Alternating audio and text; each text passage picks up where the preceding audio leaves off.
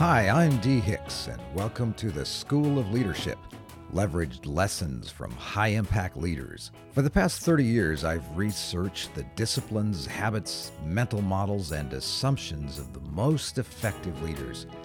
This podcast takes what I've learned from over two thousand of these influencers and distills it into practical tools and tips you can use immediately. So let's get started.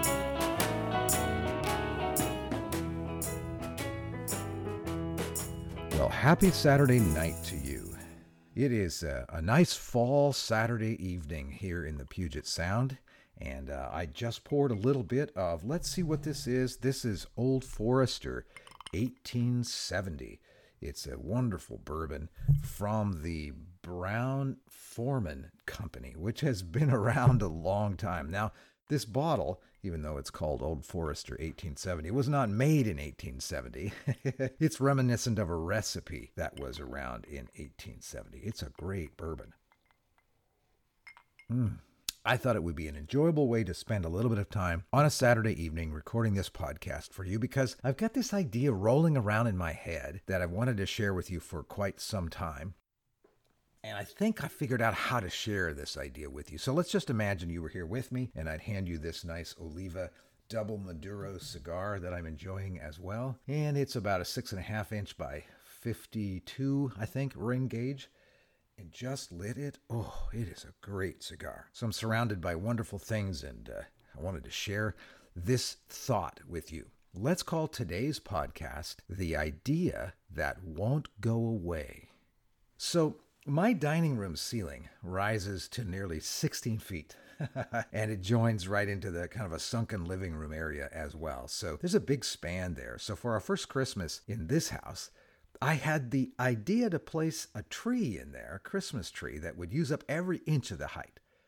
Now that idea resulted in a family legend that lives on to this day, complete with broken ornaments and gouges in the drywall and cursing and shouts of "look out" as the nearly, I don't know, three hundred pounds maybe, edifice of a tree teetered and then collapsed under its own decorated weight.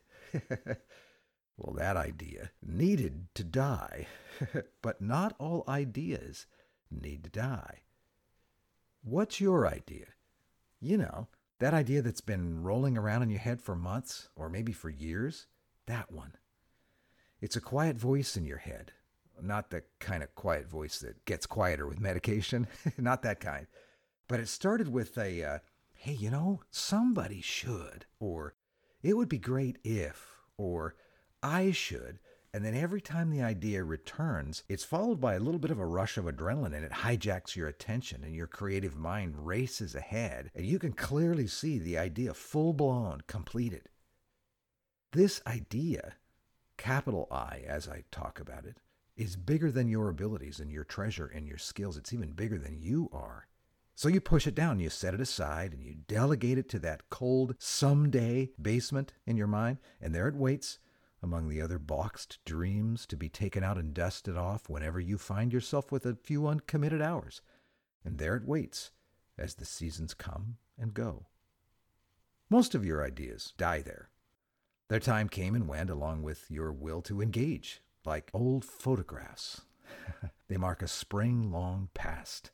They prompt a kind of melancholy memory all their own. If only is the thought and the feeling, or I should have. And with a sigh of, oh well, you think about most ideas uncompleted and then just move on. But some ideas are uncooperative. They refuse to be put away so easily. They rip open the box and they climb up the stairs and they scratch at the door of your plans. They pay no heed to timing. They can't be ignored. They interrupt your sleep. They commandeer your dreams. They demand your attention. And as time passes, they just grow stronger and clearer and louder. It's as though you belong to the idea rather than the other way around. You know what I mean, don't you?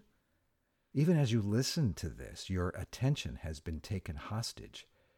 And I'm not talking here about a hobby or an obsession or an addiction or a predilection to fulfill your base appetites. Nothing like that.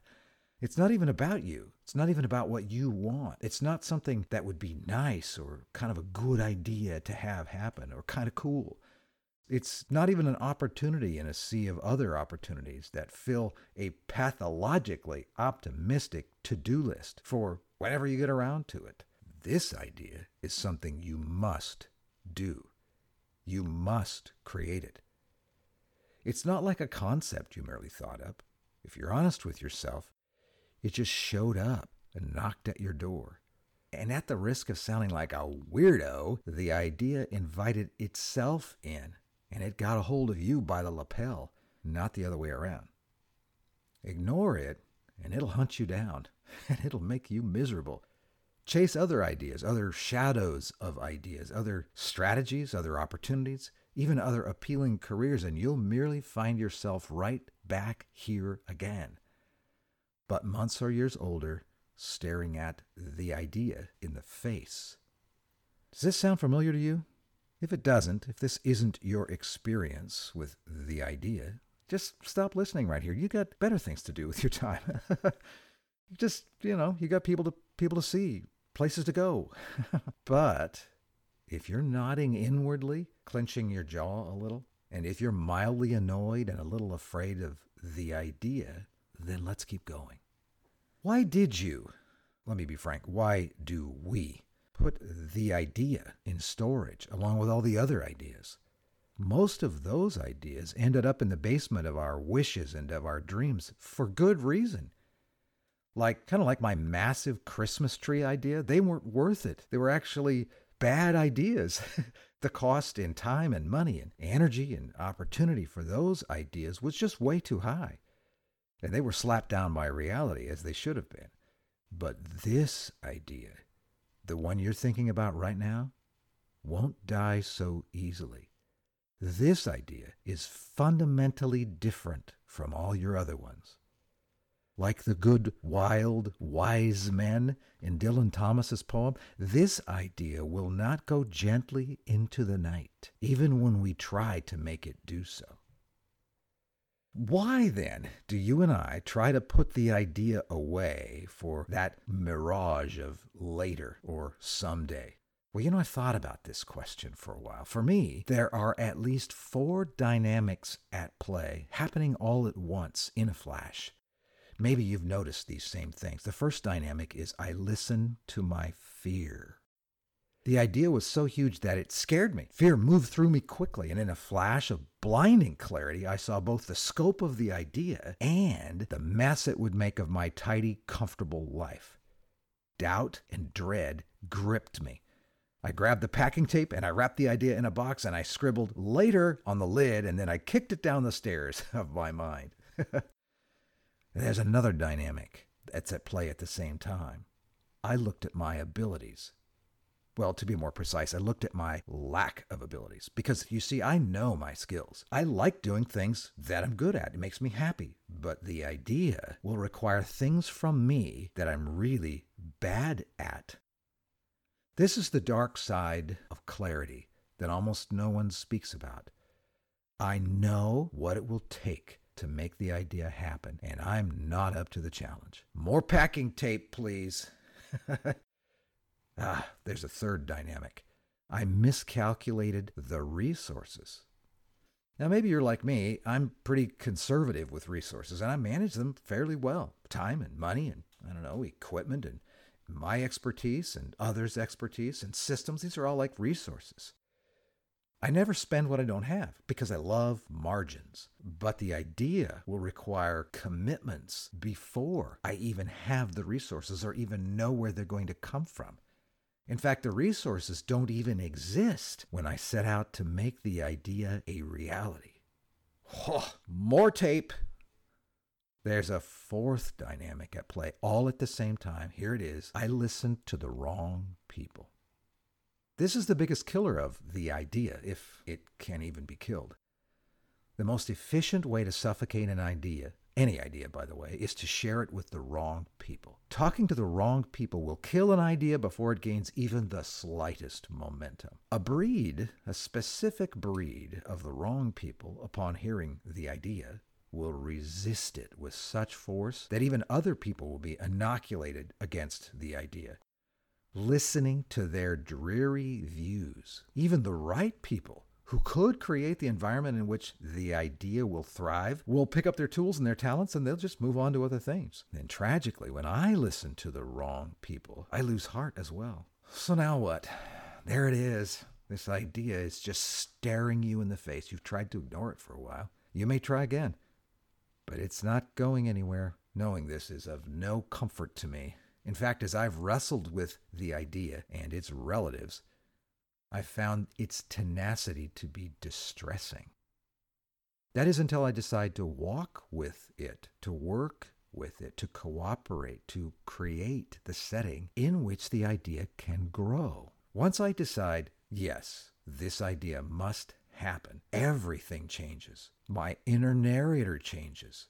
I stop telling myself someday or someone or I should, and I start telling myself I will. Because the idea must happen. It will happen. My bias for analyzing and thinking and pondering and planning gives way to a bias for action.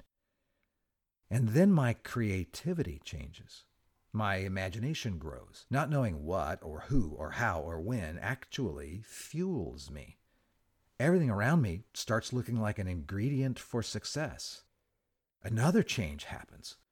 My determination changes. Since the idea must happen, every roadblock is seen as nothing more than a problem to solve, and every stumbling block is a teacher. There are no dead-end streets. A no, to me, just means not yet, or not with you, or not this way. Every obstacle is transformed into a traffic sign pointing in a better direction. If I'm stopped, I pivot and I find something that will move. There's always another step. There's always another move, and it's exhilarating. And then my calendar changes. The idea shows up in my time commitments. It rises to the top of my priorities. It occupies the best hours of my week, and I don't wait for motivation to act. It's in my heart, so it's in my calendar. And my calendar is a promise, and I keep my promises to the idea. And then my relationships change. People who say, no, arms crossed, like that's the end of the story, are replaced with people who say, uh, okay, here's another way. People with low velocity of work and high fear have no place in pursuit of the idea. When words and deeds are not in alignment, I trust what they do, not what they say. Because the idea deserves hardworking, fearless people. And lastly, I change. If we can be frank here, this may be the idea's most significant effect. Those who courageously engage to bring the idea about are themselves transformed. They shun comfort, they seek adventure, and then they join me in this change, and they become authentic believers in the idea. Who then are the right people? Well, I've learned that they have a few deep qualities. When I engage them, they offer wisdom rather than advice. They have a track record of making ideas happen. They possess a calm power that only comes from wrestling with their own weaknesses and emerging with a fierce, humble determination to succeed with the idea. They care about transformation rather than transactions. They choose adventure over comfort. Their view of risk is the inverse of a comfort seeker's view of risk. To the right people, the risk of not engaging is far greater than the risk of engaging and possibly failing. The joy of living in this creative arena leaves them with a great sense of humor, especially of the type that lifts people up and pulls them in and keeps them going. So without the right people, the idea will rest on your shoulders alone. And take it from me, the weight of the idea will wear you down when you carry it by yourself. But once shared with the right people, it will take hold, and it will grow, and it will flourish, and so will your endurance. The idea must happen. When it does, perhaps people will be lifted out of poverty a little bit more. Perhaps the ignorant will be truly educated. Perhaps our children and our grandchildren will be healthier and a little less selfish.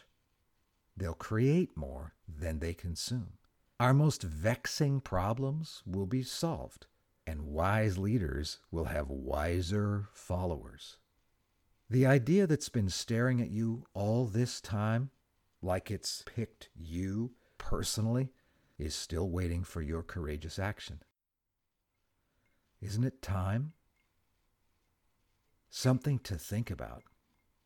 I hope this is helpful for you, and I'm going to finish this wonderful and helpful Old Forester eighteen seventy. I poured about an ounce of it over this one ice cube, and now it's perfect and ready to sip on. And I'm going to finish this cigar, and it's a Saturday late afternoon, early evening, and I'm going to kick back and put my feet up and think. If you were here, I'd be sharing all this with you face to face. But since you're not, uh, I guess we'll resort to the good old podcast approach. Take care. You're doing good work. Keep it up. Thanks for joining me in today's School of Leadership. This podcast is part of the Archimedes Experiment, leveraged wisdom from the world's most effective leaders. If you're interested in more, go to my website, d hicks dot com. Remember, my first name has only one E. Well, you'll find more short and helpful podcasts, books, and blog posts. If this was helpful, maybe even share it with some of your friends. Have a great day.